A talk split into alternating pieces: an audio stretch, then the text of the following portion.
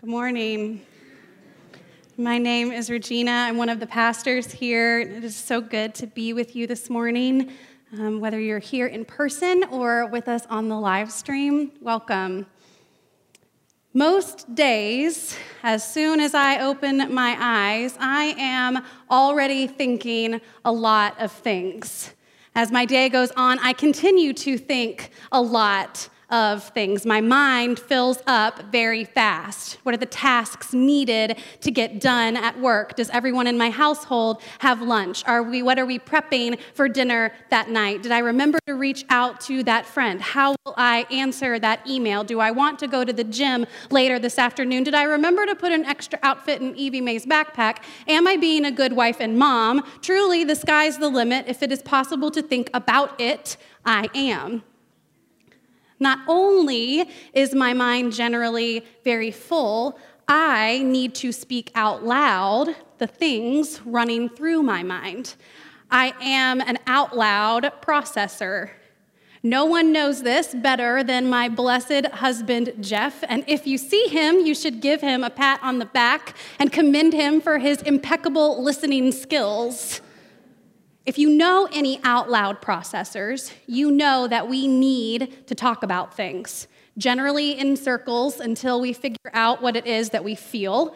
We may feel 50 emotions in the time that it takes you to feel just one. It's rather impressive, but the out loud part is vital and truly helps our brains figure out what it is that we actually think.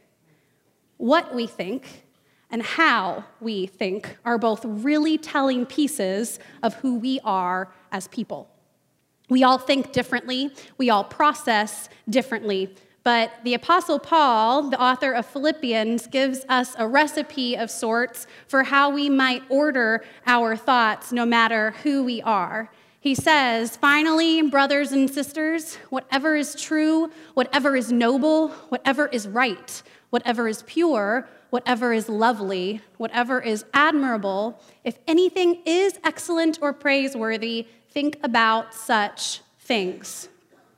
or a couple of weeks ago, as we began preparing for this series, I was in the midst of a situation where I was experiencing an emotion some of you may know. It was called frustration. Um, perhaps one might call it I was feeling angry sat down in my car and was just feeling these emotions well up inside of me. And then I began to say out loud, true, noble, right, pure, lovely, admirable, excellent, praiseworthy. As these words began to come out of my mouth, it slowly brought me back down and centralized my focus. These are the things we are to fill our minds and our mouths with. And as Jacob outlined for us last week, it's vitally important to living into who God created us to be. He said, What you think about affects how you feel. Our feeling is connected to our thinking. What you think about affects what you do the thought patterns that you set up affect your actions. And what you think about affects who you are.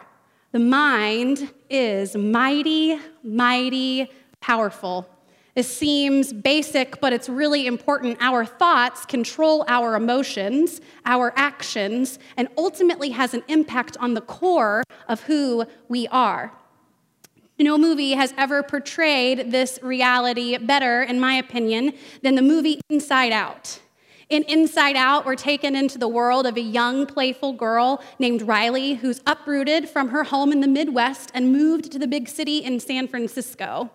The movie takes us inside her brain where her emotions, joy, fear, anger, disgust, and sadness all live. Riley is trying to reconcile and figure out how her emotions might respond to this new life, and they are at odds. In her brain or her control center, we watch the dominating emotion that Riley is feeling take control of her brain, and it orders her steps, her actions, and how other people actually view her. Midway through the movie, Riley allows one of her emotions, sadness, to dominate all of who she is, and we see the effect that this has on her relationship with her parents, on attempting to make new friends, how she's able to experience the things that she loves most in the present, and even alters how she remembers her past. Like Riley, we all have a lot of things that happen in our lives good, bad, all of the in between, and we all have emotions that we are feeling as we walk through all of those things. They're important. But we can take ownership of the emotions in our minds so that we don't allow them to dominate our entire being joy, fear, anger, disgust, sadness. These are all valid emotions that are given to us by God. And we can choose to live into the health benefit of the emotion, experiencing it and allowing it to fuel us to grow, or we can live in the impairment side that leaves us unhealthy, stuck, and in the dark, believing lies. I'm going to read a few verses just before verse 8 to help us before we continue to dive in further. It says, Rejoice in the Lord always. I will say it again rejoice. Let your gentleness be evident to all. The Lord is near. Do not be anxious about anything, but in every situation, by prayer and petition, with thanksgiving, present your requests to God. And the peace of God, which transcends all understanding, will guard your hearts and your minds in Christ Jesus. Finally, brothers and sisters, whatever is true, whatever is noble, whatever is right, whatever is pure, whatever is lovely, whatever is admirable, if anything is excellent or praiseworthy, think about such things. So, how do we do that? It's not easy. In fact, it's really, really hard. Even after everything that I'm about to say, I preface it all by saying that this ain't easy. It isn't for me, and I know that it's not easy for you. So I don't say this as someone who has it on lockdown, but I really truly believe that this is what God desires full surrender of our entire being, the strongest of which is our minds. So, here are the first few steps that Paul gives to us. We can think of it um, like medicine, if you will, will, for us to thrive. He says we fill our minds with things that are true. Truth is something that is factual, truth is reality. Does anyone in here ever tend to rabbit trail inside your mind? I do. If I feel a twinge in my knee, it doesn't take long for me to rabbit trail that I'm going to need a knee replacement fairly soon. It seems a rather quick jump, but if I do not intentionally work on remembering what is true, my powerful mind can overtake me. The sky is blue. That is true. God's love is unconditional. That is true. Not a single person in this world is unloved by God. That is true. What things have you told yourself that are untrue? when we are honest and really take inventory of the things that we tell ourselves, it may not be super pretty. True are untrue, though, they both matter for us to be honest with ourselves and order our minds as God desires. It may be true that you have a drug problem. It may be true that you have an eating disorder. But we cannot fully live in the light if we are telling ourselves untrue things in the dark. If I know it's true that I have a drug problem, I can tell myself the next true thing and say, I need to go to rehab. If I know it's true that I have an eating disorder, I can tell myself the next true thing and I can go and see a doctor.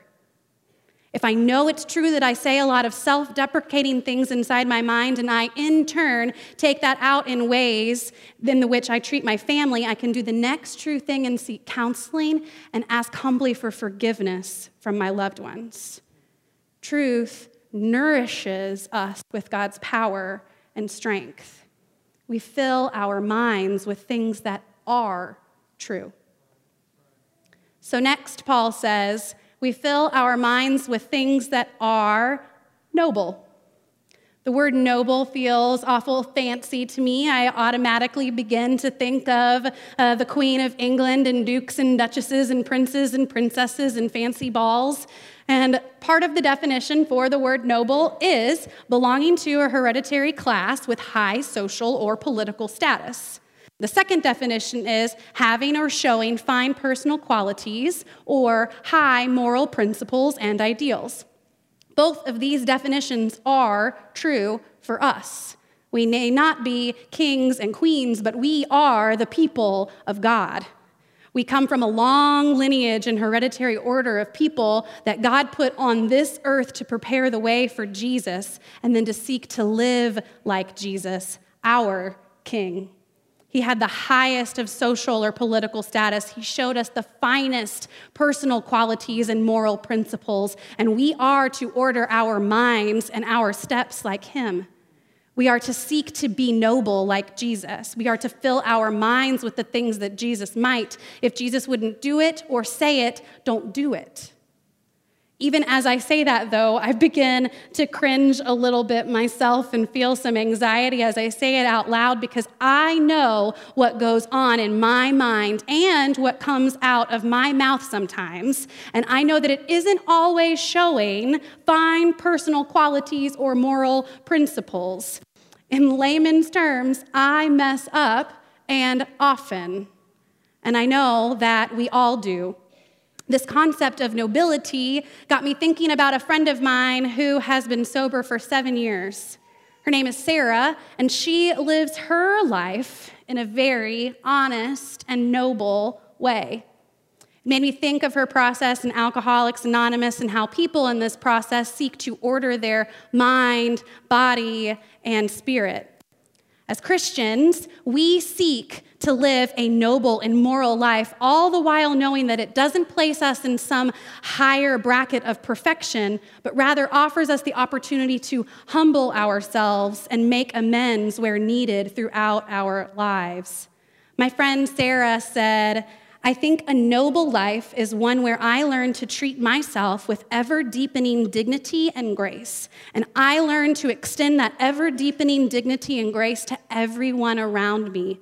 By seeking forgiveness, I learn to forgive myself and extend forgiveness to others. Filling our minds with noble things does not mean that we are seeking to be perfect or placing ourselves above others. It's recognizing actually that we can come down and realize that we are imperfect, seeking to set our minds on Jesus, the noblest of all. And lastly, for our purposes today, Paul continues to say, we fill our minds with things that are right. It is right to love our brothers and sisters here in this community and across the globe. It is right to give encouragement to our friends that we see succeeding in accomplishing goals that they've worked hard for. It is right to lift high God's name in community with other believers. It is right to give thanks to God for the blessings in our lives in all circumstances. It is right to stand up for people who are lost, forgotten, or mistreated. It is not right to gossip whether behind someone's back or in the comment section of someone's Facebook post tucked behind our computers, whether you know the person or you do not. It is not right to only live our lives focusing on ourselves and our own self betterment. It is not right to hold grudges, judge others, belittle our children when we are upset. We are to fill our minds with things that are right. With most things, it's pretty obvious if it is right or not, and no one should fill their minds with it. There are also some things that are not right for me that may be right for you. And this is where we have to truly be intentional and self reflective to know what we can fill our minds with and what we cannot. I used to watch scary movies. That may not seem like that big of a deal, and a lot of people really like scary movies. They can be great for some people. But they cause me anxiety. And afterwards, I don't feel good. And in fact, I don't just not feel good, I am filled with fear. And so I do not fill my mind with scary movies because it is not right for me. I used to struggle with an eating disorder as a teenager and young adult, so it is not right for me to weigh myself daily. There are things that I cannot do because it does not fill my mind with things that are right. And so I do not do those things. It takes filling our mind with truth, nobility, and the things that are right for us to be able to honestly live in this way. What do you need to do, say, or adjust to be filled with truth, nobility, and rightness? There's another element here that I think is really important, and if we're not careful, can easily get misconstrued if we're not clear. This is not a motivational self help recipe that ties things up in our lives into little bows. What I mean is, filling our minds with the things of God is a call to fill our minds with God's peace, goodness, and love. This does not mean that our minds will only be full of positive daisies and roses or that there will be an absence of conflict, nor is it an excuse to be conflict avoidant. Truth, nobility, rightness. Filling our minds with these things is our knowing and trusting that God is in control and God is with us. God is true and worthy of praise in all things, but we may still be sad. We can have God's peace and assurance and be grieving. We can fill our minds with truth, nobility, and rightness and still mess up or be angry or have hard things happen to us or need to sit down and have that hard conversation with a loved one or struggle with anxiety or depression this is not, unfortunately, a get out of jail free card to a perfect life. But doing these things will give us the ability to have an honest life with God and the world around us. The very next verse in this Philippians passage closes by saying, Put this into practice, and the God of peace will be with you. In verses 13 to 14, Paul goes on to say, I know what it is to be in need, and I know what it is to have plenty. I have learned the secret of being content in any and every situation, whether well fed or hungry, whether living in plenty or in want. I can do all this through him who gives me strength. This does not say that our whole life will be easy or that we will live perfect lives. It says that we will never have to do anything alone. And we will be fueled and strengthened by God to think on the next true, noble, right thing. And finally, brothers and sisters, whatever is true, whatever is noble, whatever is right, whatever is pure, whatever is lovely, whatever is admirable, if anything is excellent or praiseworthy, think on such things. Amen.